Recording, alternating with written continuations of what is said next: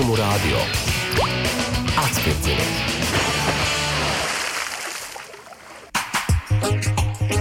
Pareizais laiks ir 5 un 8 minūtes.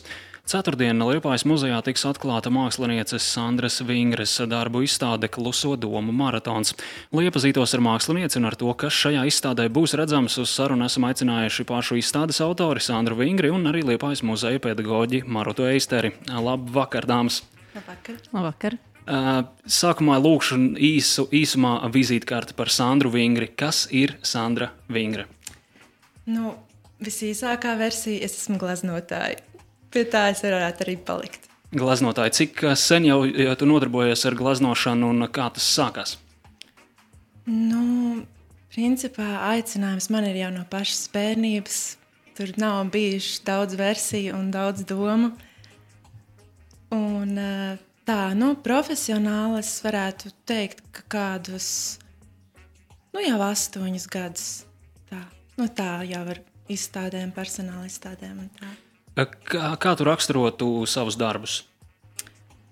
Mm, man liekas, tā varētu būt krāsu eksplozija un savā veidā arī mīlestība uz uh, ielu mākslu, kaut kas no hip hop, kaut kas no. Nu. Urbānais stils, Jā. tā saucamais. Kādus materiāl, materiālus gleznošanā tu izmanto?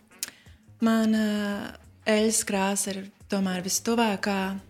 Nedaudz gleznoju arī ar akrilu, bet tomēr eļļas krāsa un, protams, audekls. Audekls visam, visam apakšā. Kādas izjūtas un domas tu gribi radīt cilvēkos un tiem, kuri, tiem, kuri skatās un bauda tavu mākslu?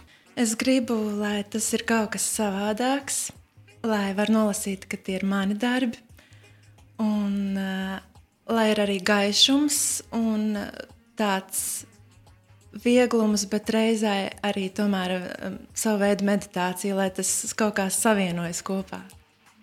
Uh, redzēju, ka daudzus uh, savus darbus uh, tu publicē arī savos Instagram un Facebook kontos. Vai tādā veidā izdodas saviem darbiem pievērst vairāk uzmanības, vai vienkārši šos darbus, nekā vienkārši šos darbus izstādot muzejos? Nu, es jūtu kaut kādu atbildību pret cilvēkiem, kas manas gleznas ir pirkuši un kas arī seko man līdzi un ir sava mani teiksim, tā, nu, mazie fani. Tāpēc ir liekas, jauki ik pa laikam par sevi atgādināt un būt. Uh, nepazaudēt šo te, nu, vienotību. Teiksim. Vai šādu pieeju tu ieteiktu arī citiem māksliniekiem? Uh, tas ir katram pašam jājūt. Man nav tāds kon konkrēts recepts, bet uh, es nebaidos publicēties un rādīt, kas man jauns. Cilvēki darbus tad ir jau sākumā redzējuši sociālajos tīklos. Kādēļ vēl pēc tam viņiem būtu jāiet uz izstādi? Tāpēc, ka dzīvē izskatās patiešām efektīvāk un foršāk.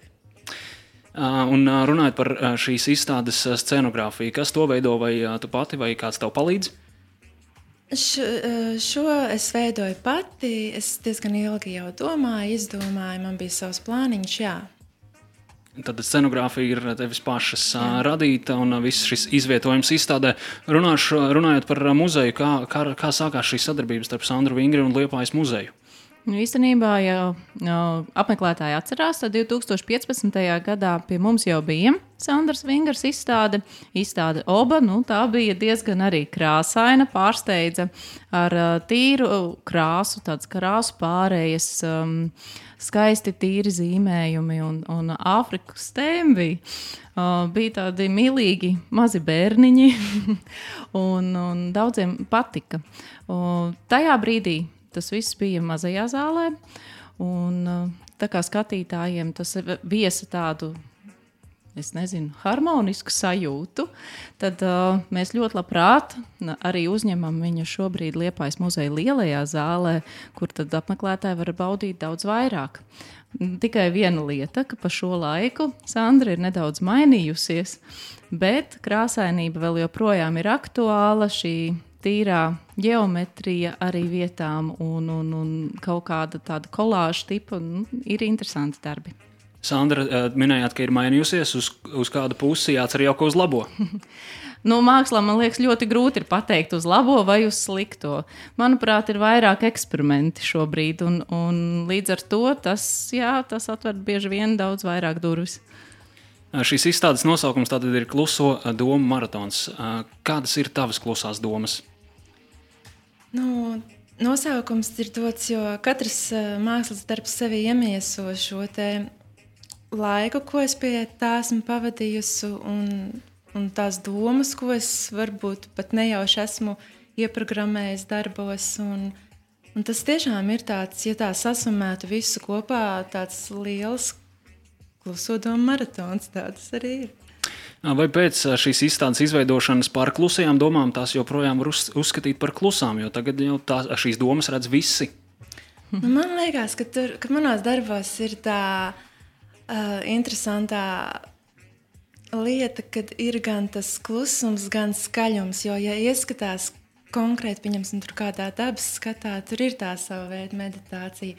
Un tā pašā laikā tur tomēr ir arī tā krāsa eksplozija. Nu, tā.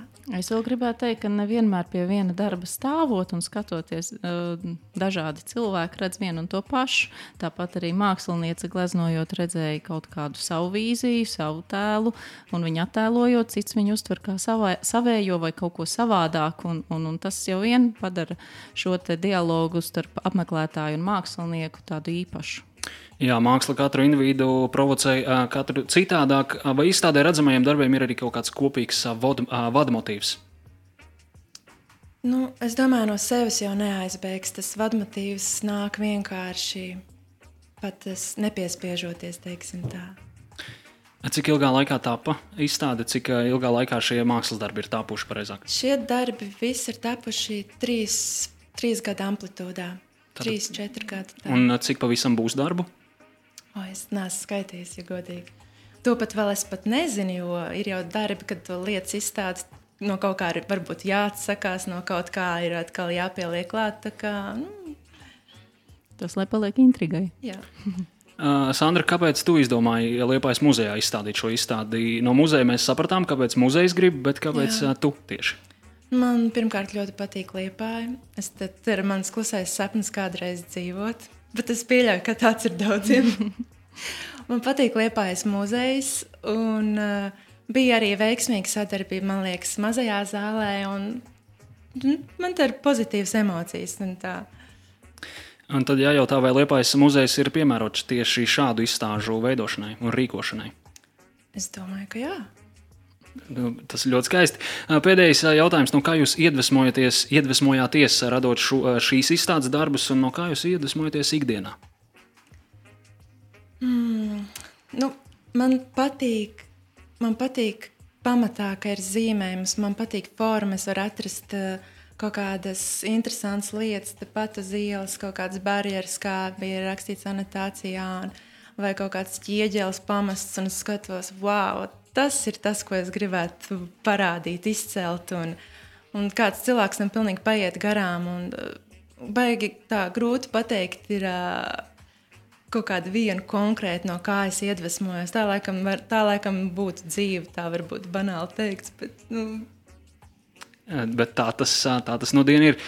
Līdz kuram datumam būs skatāms šī izstāde? Tātad 4. un 8. augustā tā tiek atklāta. Cik ilgi mēs to redzēsim? Līdz 22. septembrim. Tā kā, tā kā ilgs, ilgs laiks Liepājas muzejā būs veltīts šai izstādē, nu, ko jānovēl, lai, lai agro vēlu pārvācties uz Liepāju, jo uz Liepāju pārvākties daudziem ir mērķis. Tāpat, protams, lai šis izstādes beigu variants izdotos pavisam krāšņs. Atgādinu, ka sarunājāmies ar, ar izstādes kluso domu maratons autori Sandru Vingri un Liepājas muzeja pedagoģi Marutu Eisteri. Paldies jums abām par sarunu!